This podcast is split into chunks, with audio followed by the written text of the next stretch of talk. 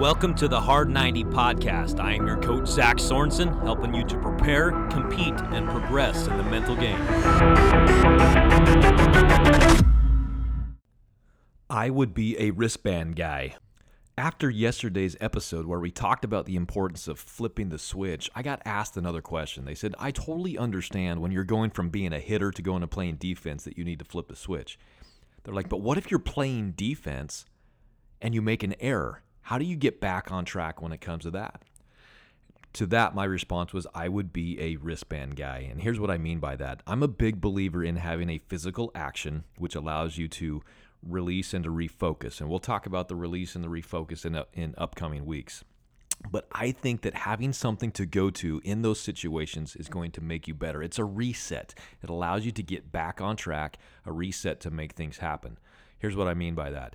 If I played for the Atlanta Braves, I would have a red wristband, a white wristband, and a blue wristband because those are the colors of the team.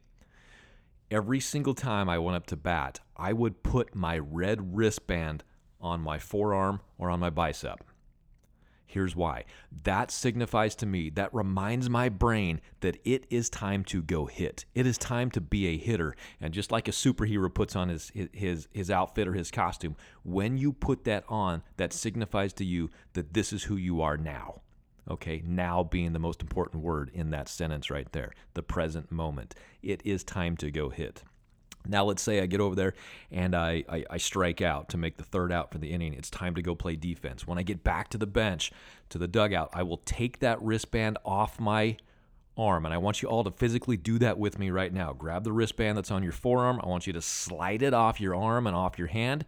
Okay, that is putting what just happened aside, because that is over now. Then I would grab my blue wristband, which is my defensive wristband, and I would slide it on, and now I am somebody else. I am a new person. I am a defensive player. And then I go play defense. So you don't have time to dwell on the past. You don't ha- have time to worry about what you did offensively when it's time to go play defense. Why? Because in this game and in all and in life, the ball will find you. It's time to be different. It's time to move on. And like we talked about yesterday, it's time to flip the switch. How do you do it? In this way, you would do it by changing the wristband. So every single time I go hit, I have a red wristband on. Every single time I go play defense, I have a blue wristband on. People then ask me, what about the white one? Why do you have a third wristband? And to me, it was, hey, if I go out there and I make an error during the game, I go back in after that inning, I'm going to trade out that blue one for the white one, and I'm going to start fresh again. So I always have a plan, and you always have a plan B, but it's something for you to go to, to allow you to reset, to get back on track, to keep you in the emotional moment. And what I mean by that is you need to know where you want to be emotionally, and you need to be close to that each and every moment if you can. If it gets too hot, your emotions are too high, you got to find a way to back down. If you get too low, you're beating yourself up, you got to get back up. One way to do that is to make sure that you have a physical action put in place that allows you and reminds you of where that emotional thermostat needs to be.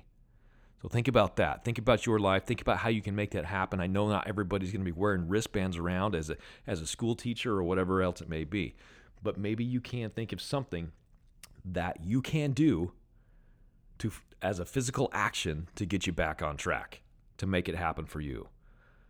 Hope you enjoyed this episode.